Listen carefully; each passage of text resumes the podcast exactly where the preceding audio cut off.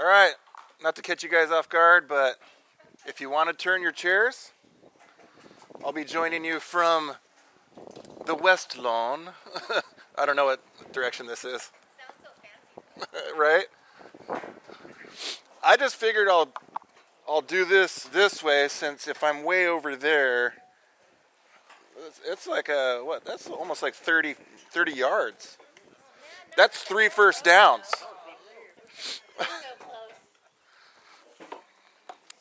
and this will be the mosh pit for those of you that. No, I'm kidding.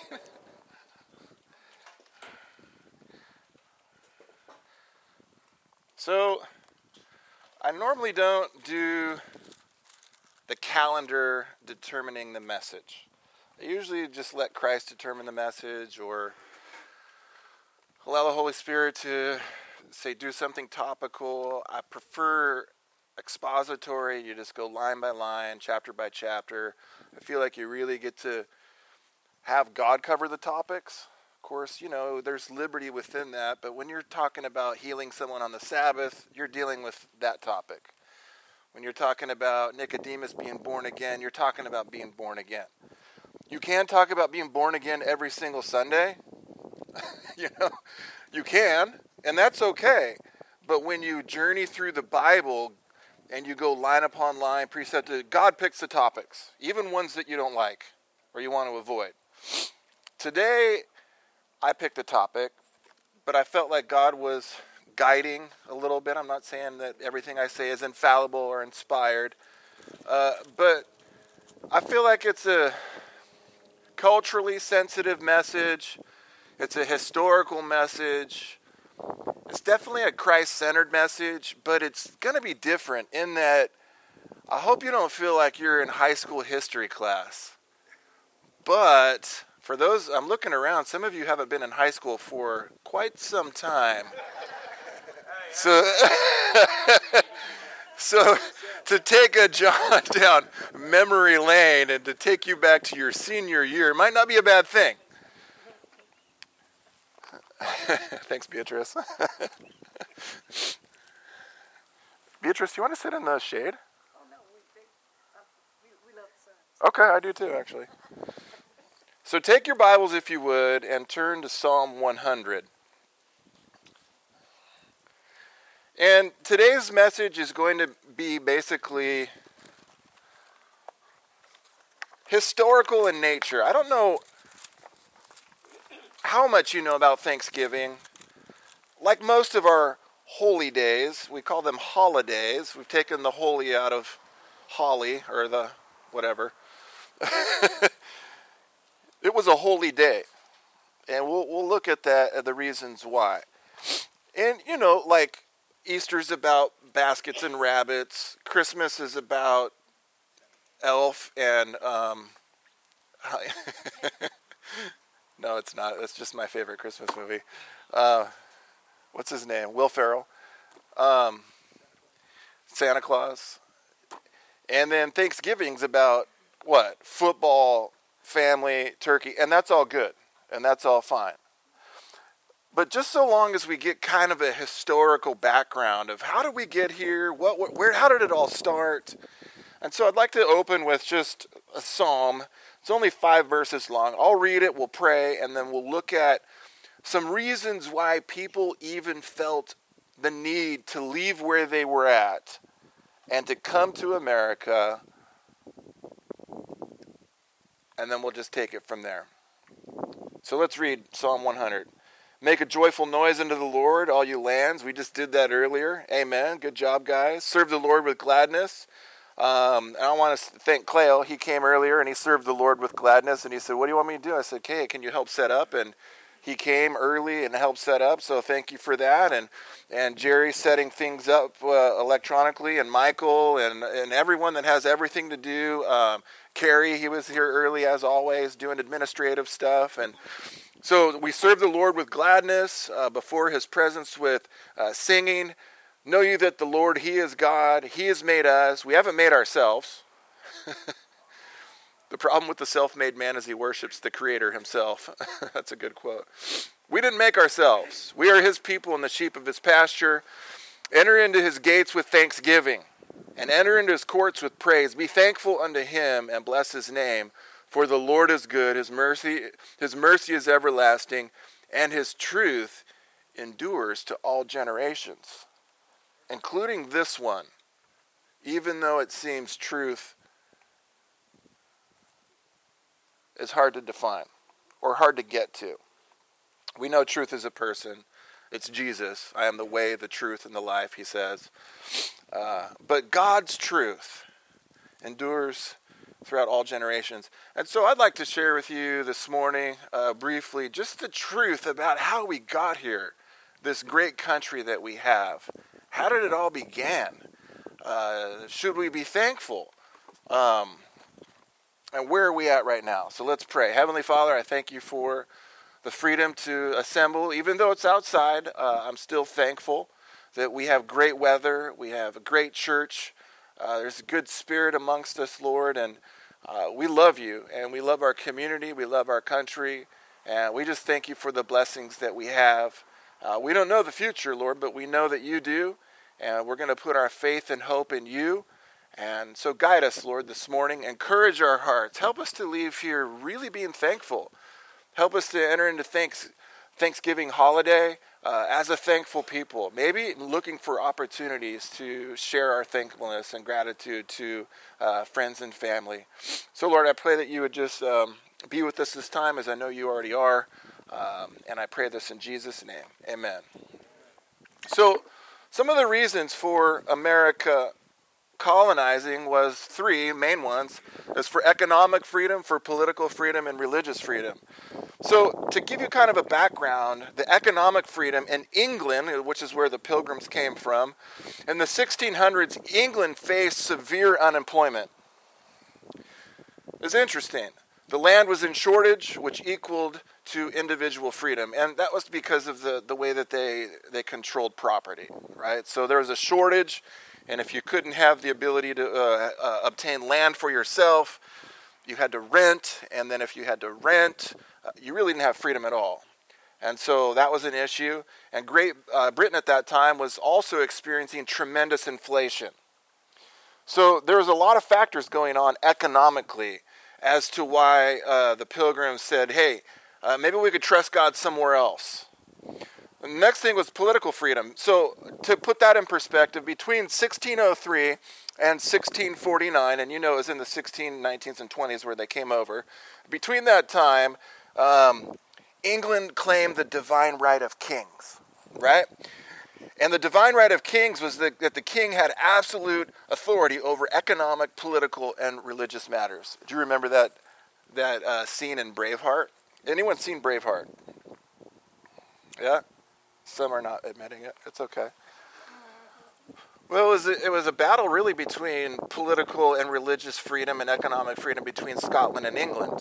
You know, and and I don't know all the dynamics that go on to this day, but it goes back pretty far. And at, there was at one point where uh, William Wallace, who was kind of this rogue leader of the Scots, um, uh, was faced in a battle between uh, the King of England. And the King of England, to make him mad, exercised the divine right of kings and called for prima nocta, which was that he gave the right for people to go and take someone's wife on the night of their wedding and have physical relations with them.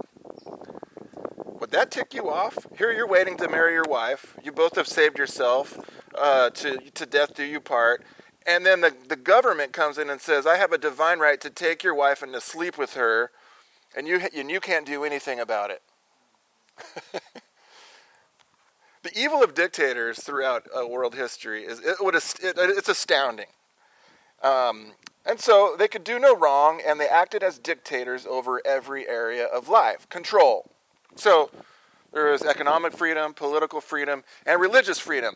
So at the time, there was only one recognized church, established religion, which was the Church of England, which you know was no different than the Catholic Church because all that happened during that time was King Henry VIII, as he was living adulterous and, and in fornication, the Pope said, You can't do that and, and uh, be the head of the church and the head of the country. So he said, Okay, see you later, Pope. I'm going to do my own thing.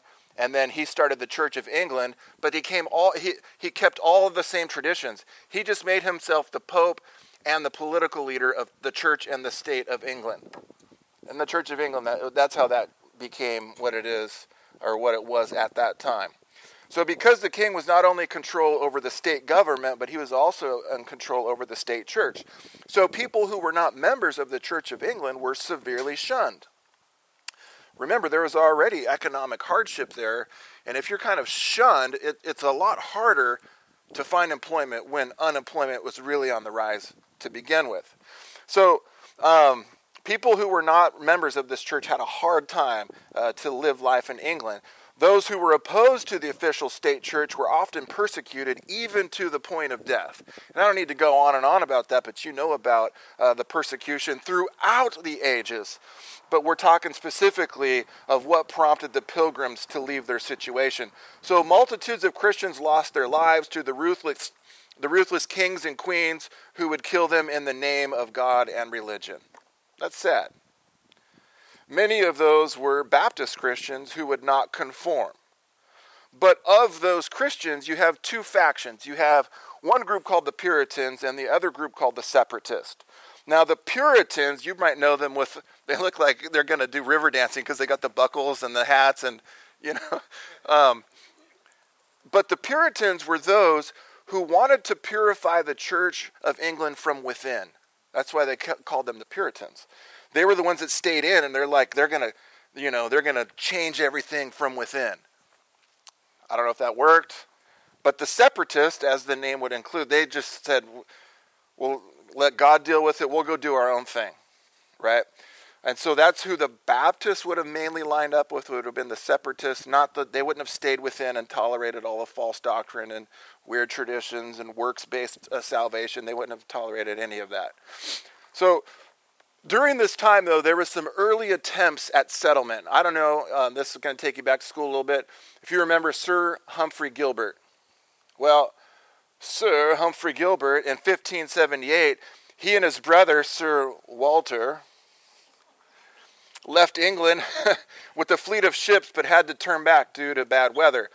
His second voyage, five years later in 1583, got him across the Atlantic but bad weather forced him uh, back again, and all the ships and crew were lost at sea.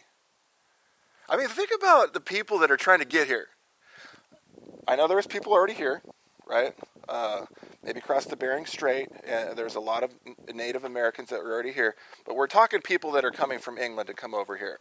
So, um, so Sir Walter Raleigh in 1585 made it as far as the coast of present day North Carolina. He named the territory Virginia after Queen Elizabeth, who was known as the Virgin Queen. That's why he named it that. His colony somehow disappeared after he sailed to England to get more supplies, and when he returned, all was lost. Jamestown, next on the list. So in 1607, King James, right? I have a King James Bible. Um, King James granted a charter to be sponsored for 100 men and boys to resettle Virginia. So when they got to America, they harbored in Chesapeake Bay in May 1607. They named the river there James River. Uh, the land they called Jamestown after King James of England. Jamestown nearly failed a few times, with half of the original settlers dying shortly after they got there. Many of them did not want to work, this is very important, uh, but practiced a communal style living. In other words, they had a common storehouse, and their philosophy was all right, a few people will work, will put everything in a storehouse, but then everything in that storehouse is available to everyone. So, what it caused was a group of lazy, non working people where a few people worked and the majority didn't. This is in the beginning of the country. I want you to know this. So, this communal style living, or you might say it reflects modern day socialism where people would just get an unemployment check. Now, if you've paid into unemployment and you need it, that's one thing. But if you use it as an entitlement benefit where other people have to pay your wages and you're not willing to work, that's what these guys were doing, right? I'm not against unemployment. It's there for a reason. But what happens where these guys were willing to work, but they weren't working because there was a storehouse. Why would you work when you could just go into the storehouse and get free food? That's what was going on. So, early on in America, you see just the nature of man. So, Captain John Smith shortly changed this rule after arriving from England to help his collapsing economy or colony. It was collapsing. And then he quoted 2 Thessalonians 3:10 to them, and he said, "We commanded you that if any would not work, neither should he eat." He quoted that to the early colonists. And he, he's noted by saying this, Captain John Smith. He says, Those who tried to live without working soon found they must also try that harder thing to live without eating. Jamestown began to prosper after it formed a capitalist form of government rather than a welfare socialist form of government. Isn't that interesting? John Rolfe, who married the Indian princess Pocahontas, this is way before Disney, everyone. Taught the, that the taught the Indians how to grow tobacco, which was imported to England for great profits. So you have you have this capitalist um, forming government where they're coming up their own GDP, right? Even though it's a colony, uh, and they're sending it back overseas. But here's what the King of England said: Tobacco is a custom loathsome to the eye, hateful to the nose, harmful to the brain, dangerous to the lungs. He was onto something, actually. and in the black, stinking fume thereof, it nearest resembles the smoke of the bottomless pit. That was his idea of these colonists sending tobacco back to England for great profit. That's the king said that, yeah. The pilgrims. So the Puritans uh, were seen as a great threat to the king of England. They wanted to change the church from within, but the king persecuted them and wanted to throw them out. The separatists, on the other hand, uh, these were like many Baptist brothers who regarded not the state controlled church, but started self governing independent churches. And it's at this point, after the, the separatists and the Puritans, which came over on the Mayflower, they're kind of a combination of both. Ten years later, there's another guy by the name of Roger Williams. I just put him in here because he's one of he's like one of my secret heroes. He came over after the pilgrims had already come over, and he wasn't allowed to uh, kind of establish himself for some reason. He kind of thought really outside of the box. And when he started preaching, eh, because he there, there were some conditions there. Long story short, he took what he thought his freedoms up to Rhode Island. He formed the first Baptist church in America in Rhode Island. Later, he actually uh, became the governor of Rhode Island, and because he was a, he was a linguist and he learned the language of the Native Americans, they favored him so much they would invite him to all of their functions and parties and festivities. He taught them, they taught him. There was mutual trade with them both, and he formed a preamble of the Constitution of Rhode Island, which which provided equality for everyone. His his religious views were such that you didn't have to be the member of any particular church to be a free citizen in the colony of Rhode Island. It was a whosoever. And it's from the preamble of Rhode Island where we took that out and put that into the first um, Bill of Rights in our Constitution. They borrowed it from the Baptist preacher Roger Williams, who understood that freedom was an inalienable right, that it comes from God, not government or church affiliation. So, their form of church government, however, was represented by each individual member of the church, not by a central headquarters, like the king and the Church of England.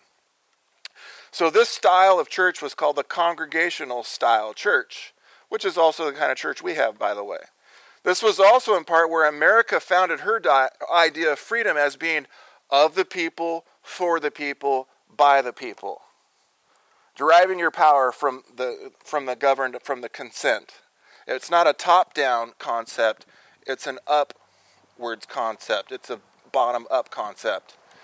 So this group of Christians was definitely hated and persecuted by the king uh, and the state church of England. So the Puritans, let's get to them. In 1606, a group of separatists organized an independent church in Scrooby, Scroby, or maybe it's Scooby, Scooby Doo, England, under Pastor John Robinson. In 1609, because of severe persecution, this congregation moved its members to have religious freedom in Leyden, Holland. Very interesting. My wife and I were walking around Holland on our honeymoon because I wanted to take her there. I used to live there. And we passed a place that I'd never seen before, even though I'd lived there uh, for some time. And I looked and I took a picture of it, and it was before digital pictures. It's I had to put a thing over my head, and there's a fire that went off, and it, no, it was a it was a colored picture, but um, I don't know where all of our pictures are. Incidentally, it was this church where these guys met in Holland. So they went from persecution in England. They said, let's go to Holland. The church grew from whatever it was to a thousand people in Holland.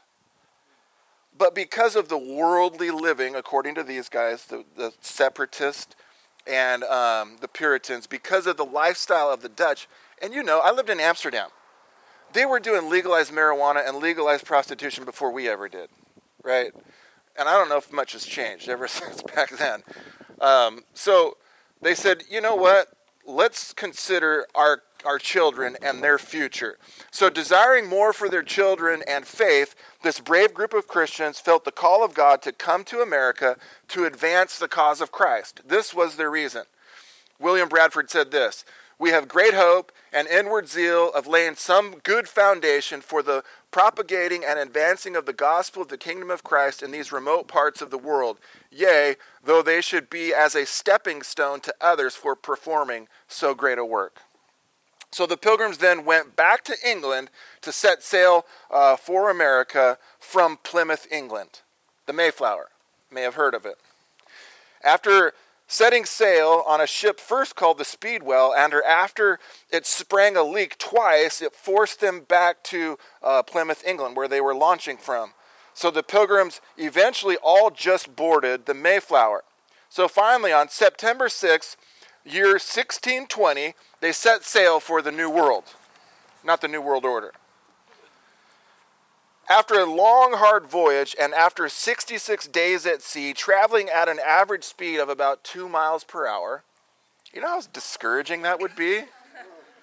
You could, if the Mayflower was, you could just be like, hey guys, so going to the New World? How's it going? I mean, that's about how fast they're going. You, guys doing okay? And with a hundred people, you guys would know this, they all stayed in an area the size of an equivalent of a volleyball court for 66 days.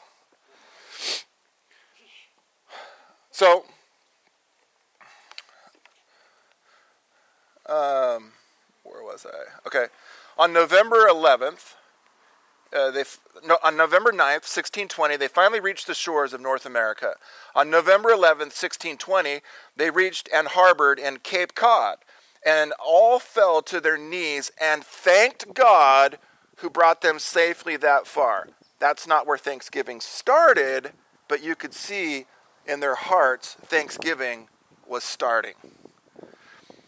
Um, before even getting off the ship, however, they made up one of America's first founding documents called the Mayflower Compact. And in part, it reads In the name of God, amen. We whose names are underwritten by the grace of God, having undertaken for the glory of God and the advancement of the Christian faith, do by these present solemnly and mutually in the presence of God and one another, covenant and combine ourselves together for our better ordering and preservation and furtherance of the ends aforesaid. In other words, for the gospel and the cause of Christ. Mayflower Compact, first document in American history. So, the Plymouth colony, um, when they first got there and started settling, the first winter, uh, December 21st, 1620, food, shelter, illness, and protection from the harsh winter was difficult, and many of these guys of the original 100 died. By early spring, after much illness, half of the original pilgrims were dead you'd start to wonder did we make a mistake? Did we really hear from God? Right? I mean, you'd think all of that. God still blessed these pilgrims with the help of the local Indians. One of them was named Squanto. Squanto taught them how to hunt, fish, and plant crops, in other words, live off the land. Incidentally, my wife and I met on an Indian reservation. I lived on two different Indian reservations, and I made friends with many of the, the Indians that were of that and I loved to hunt with them because they, they didn't have to get tags and licenses like we did. They are year round, and they could kill deer at night. When, when if you had a legit tag, you could only kill one deer, and you had to do it before the sun went down. So I loved with going with them. They were they were the best fishers, they were the best hunters, they were the best everything. I mean, they knew really how to live off the land, and this is today. So I kind of know. I never met Squanto, but I'm assuming he taught them how to live. So when the other local tribes had tried to plant crops there and had failed, these pilgrims expressed their faith in God to provide the necessary rain and sun to make the crops grow. After all, you could be the most skilled farmer, but you're still dependent on the weather, which means you're still dependent on the weatherman, God, right? So it's still faith at the end of the day.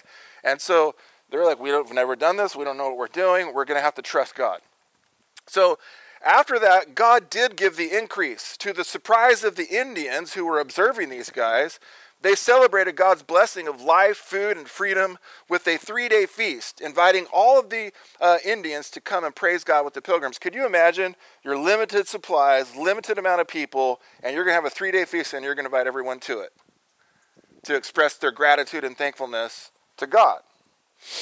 So it was during this time in November that these brave Christians who sacrificed so much publicly gave thanks to God for his blessings and provisions. Now, I want to read to you some things out of the horse's mouth. So on 16 November 29, 1623, three years after the Pilgrims' arrival and two years after the first Thanksgiving, Governor William Bradford made an official proclamation for the day of Thanksgiving. And I'm going to read it in its original To ye all pilgrims. Inasmuch as the Great Father has given us this year an abundant harvest of Indian corn, wheat, peas, beans, squash, and garden vegetables, and has made uh, the forest to abound with game and the sea with fish and clams. How about having clams this year? You unoriginal, unauthentic, stuffing, turkey eating. No, I'm kidding. Inasmuch as he protected us and has spared us from pestilence and disease, he has granted us freedom to worship God according to the dictates of our own conscience. This is three years after they got there. Now, I, your magistrate, do proclaim that all you pilgrims, with your wives and ye little ones, do gather at ye meeting house on ye hill between the hours of 9 and 12 in the day on Thursday, November ye 29th, in the year of our Lord, 1623. I'm going to start saying the year of our Lord. Let's bring that back. Come on. It's not that many more words.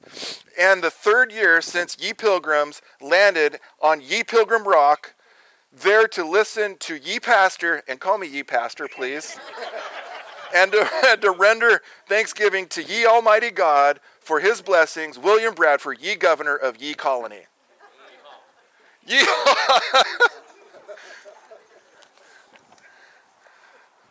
Shortly after, in 1977, not shortly after, quite a few years later, um, I want you to hear what the Continental Congress had to say about this day.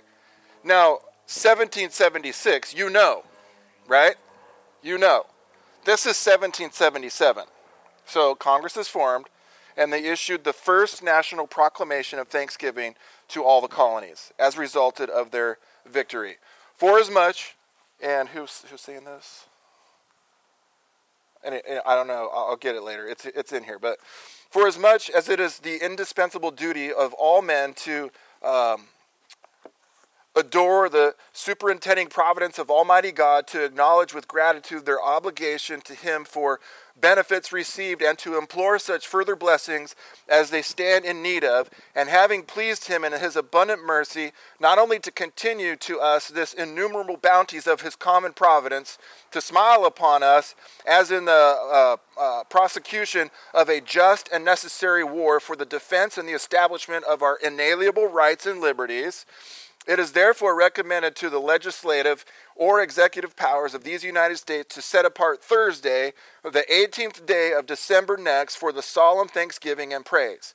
That with one heart and one voice, and the good people many express of the grateful feelings of their hearts and consecrate themselves to the service of the divine benefactor God, and that together with their sincere acknowledgments and offerings, they may join the penitent confession of their manifold sins, whereby they had forfeited every favor, and their humbled earnest supplication that it may please God, through the merits of Jesus Christ, mercifully to forgive and blot them out of remembrance.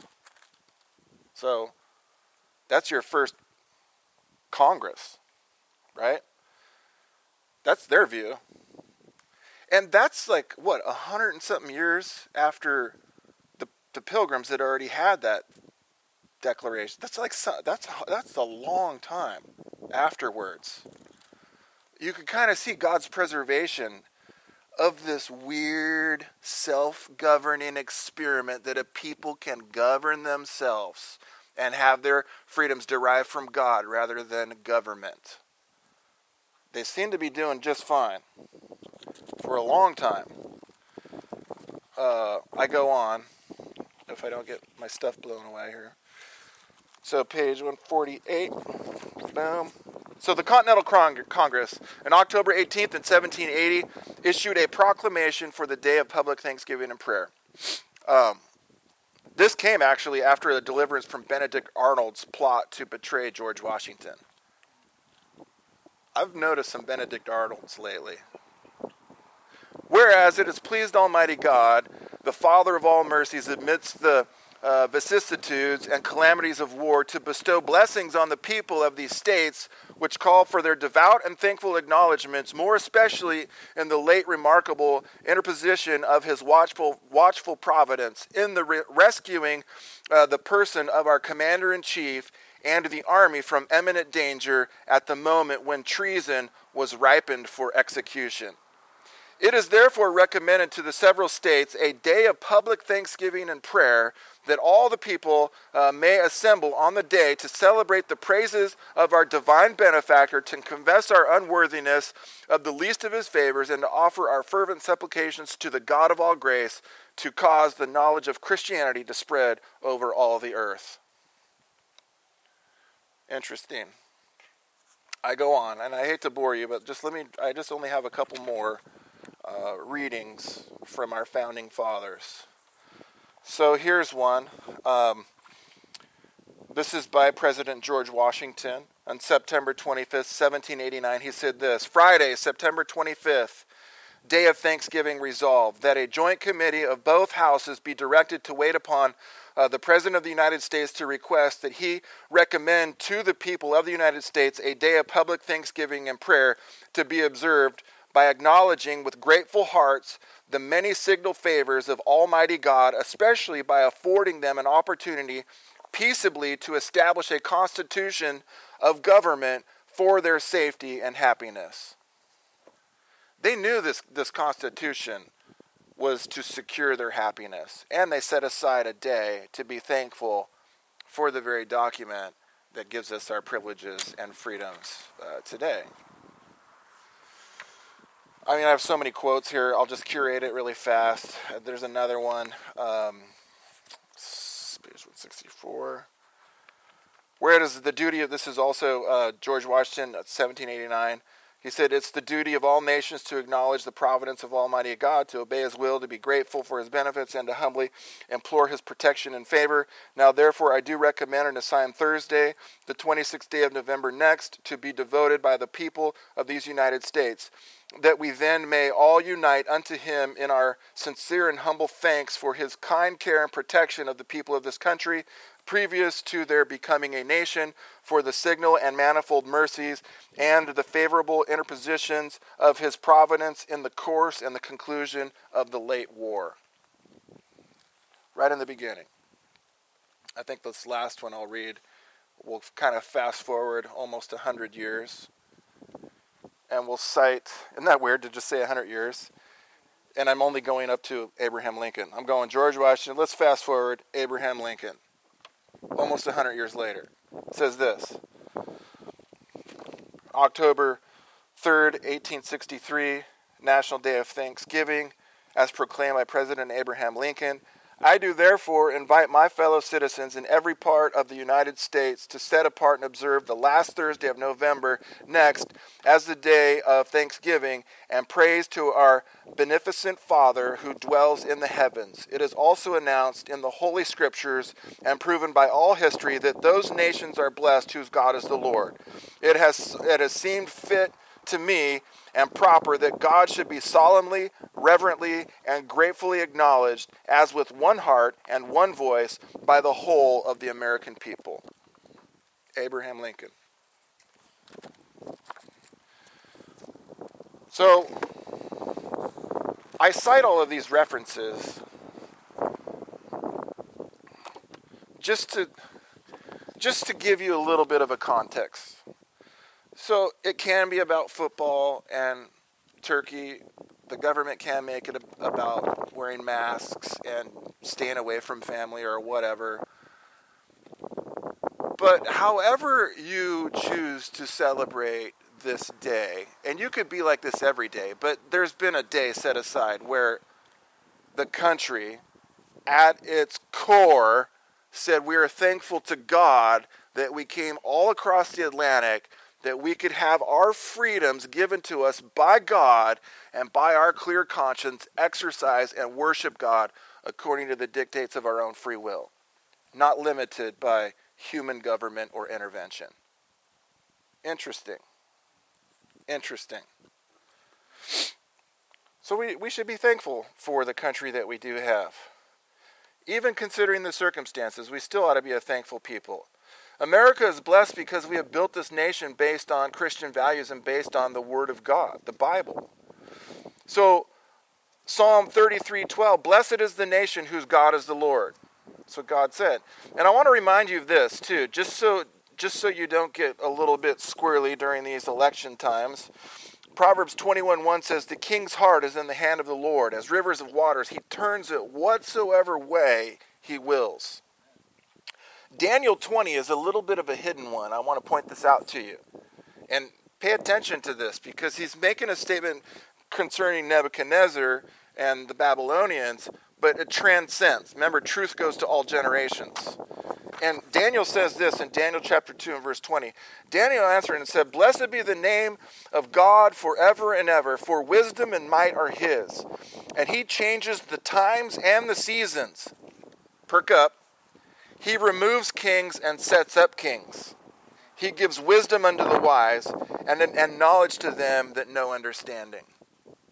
You know, God could, like, if you're Neo, He could start downloading stuff to you. You know what I'm talking about. But He removes kings, He sets them up. In other words, um, I heard this from Dr. David Gibbs, uh, the founder of Christian Law Association. We were having a class with him at one time and this is where I, I read this verse, but he's the one that brought this up because he was trying a huge uh, national case before the, the whatever high court he was trying it before. And he brought this verse up, and he said he used it in the court of law at high court level, right? Not lower court stuff. And he said this He said, God is the raiser upper and the taker downer of governments.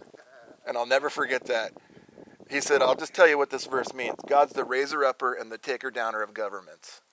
And I thought, that's interesting. The raiser upper and the taker downer of governments. I don't know what's going on. I could look back and see what happened. I could look back. America's God and country. I could look back and see what happened. And you can too, right? And be astounded, astounded, astounded, astounded you know, astounded, honest, ye people.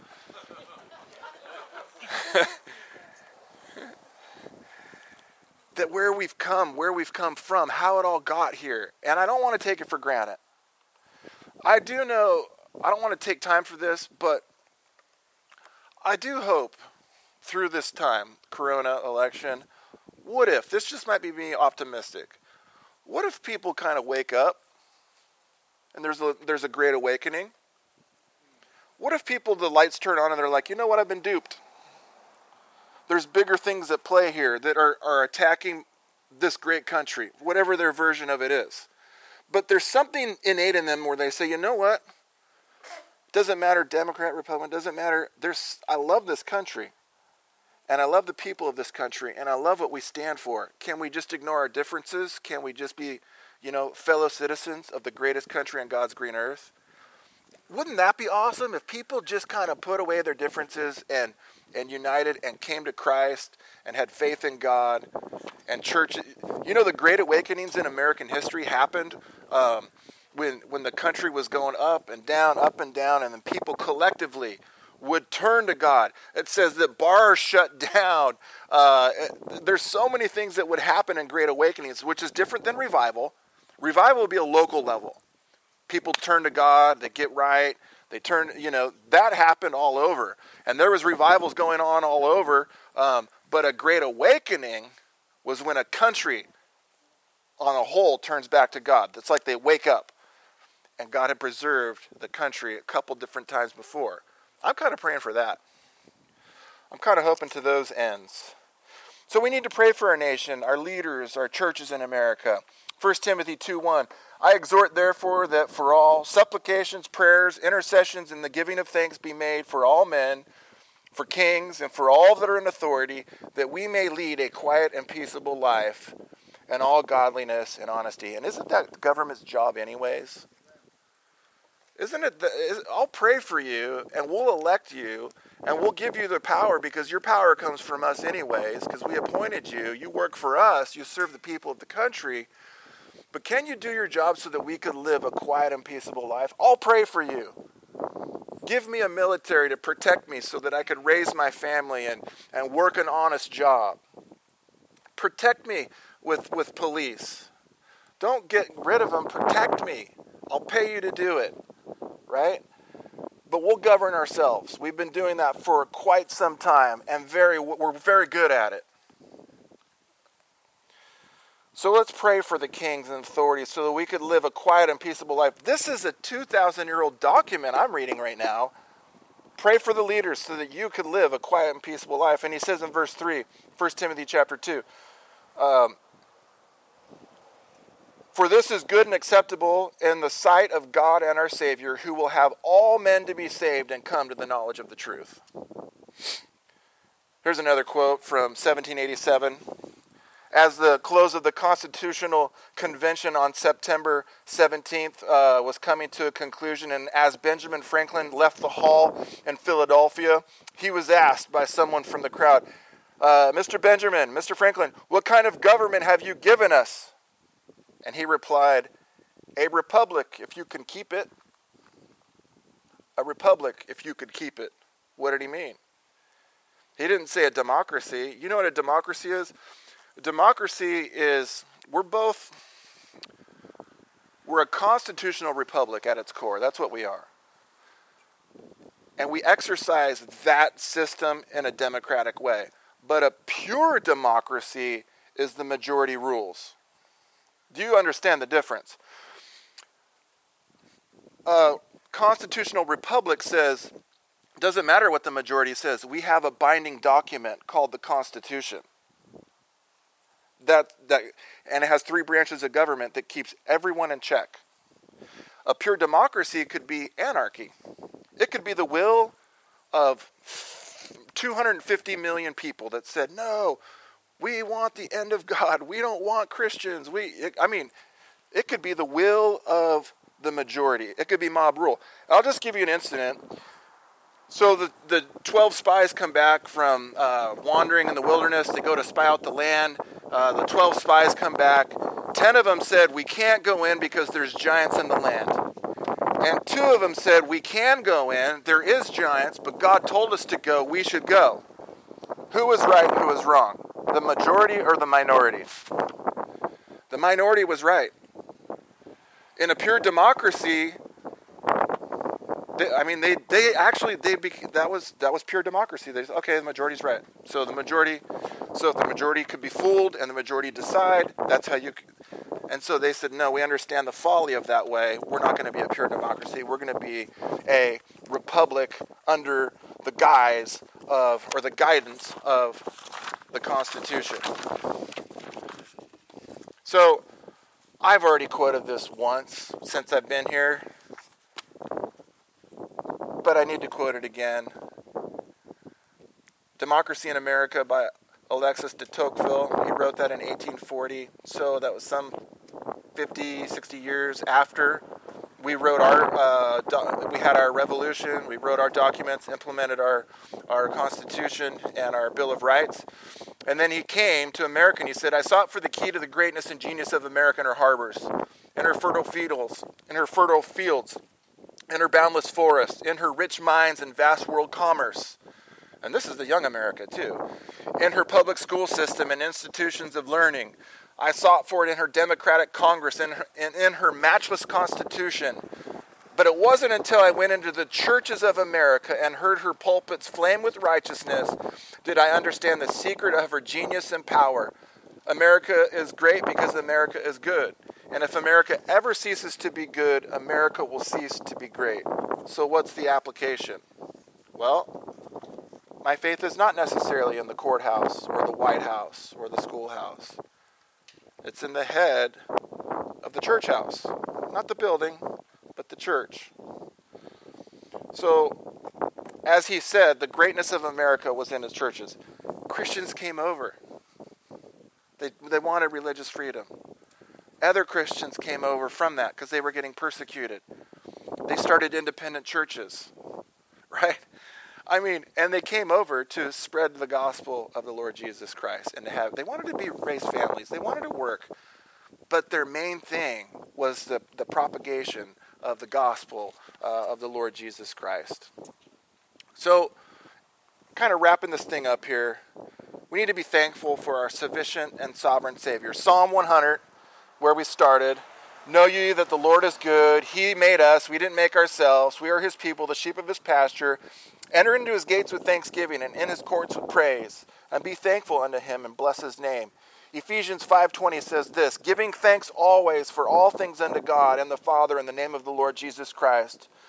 And the worship team did this uh, very fine today. Colossians 3:16, let the word of Christ dwell in you richly in all wisdom, teaching, admonishing one another in psalms and hymns and spiritual songs, singing with grace in your hearts to the Lord. And whatsoever you do in word or deed, do it all in the name of the Lord Jesus Christ, giving thanks to God and the Father by him. 1 Corinthians 15 57, but thanks be to God, which gives us the victory through our Lord Jesus Christ.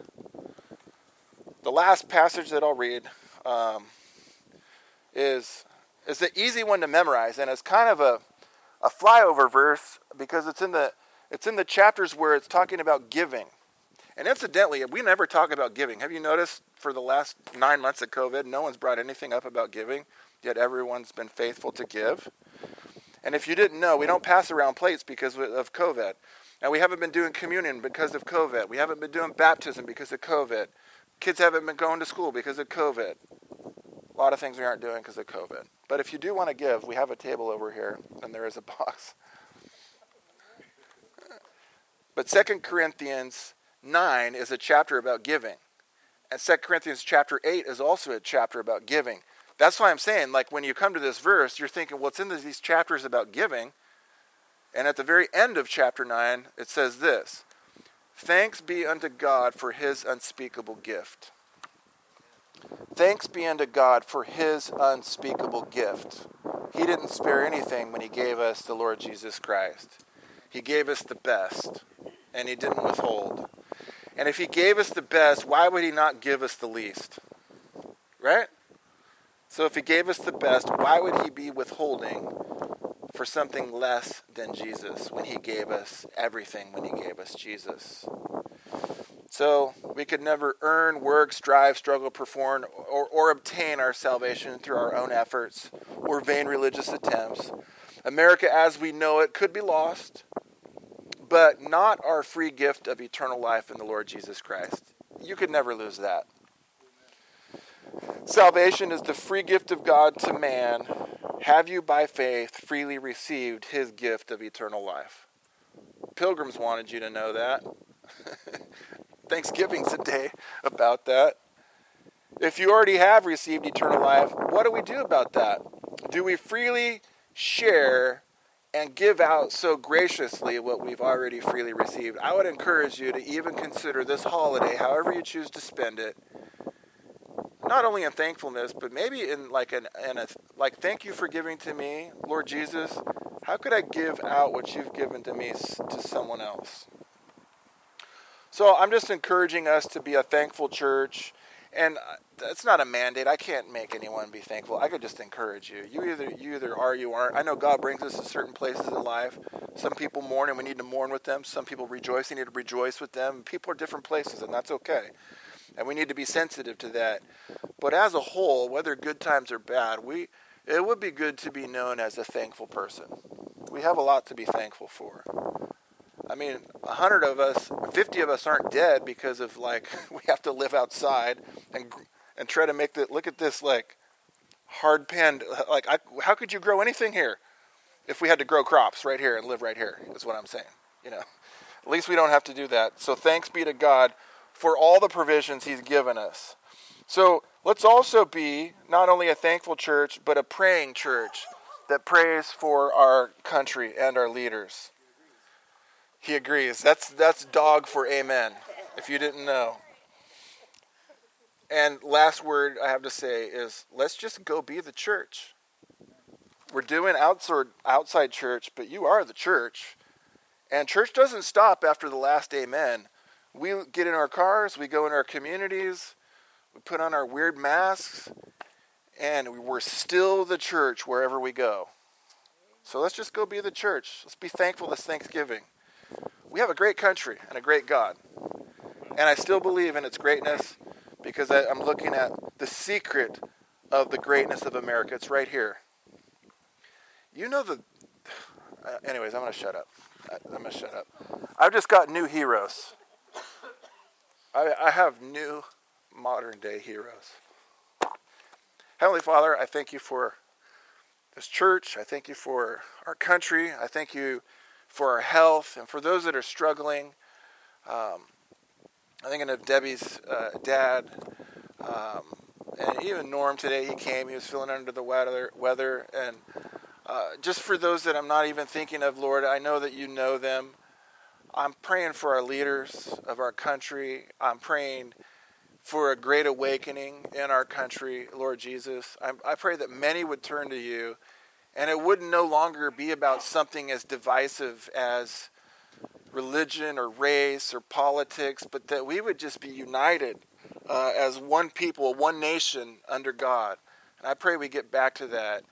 And uh, Lord, if not on a whole scale basis, help us as Garden Grove Grace Baptist Church. Help us to be thankful and faithful to what you've called us to do. At least we could be good stewards of our responsibility here, holding the fort here. And I pray we do just that. I pray this in Jesus' name. Amen.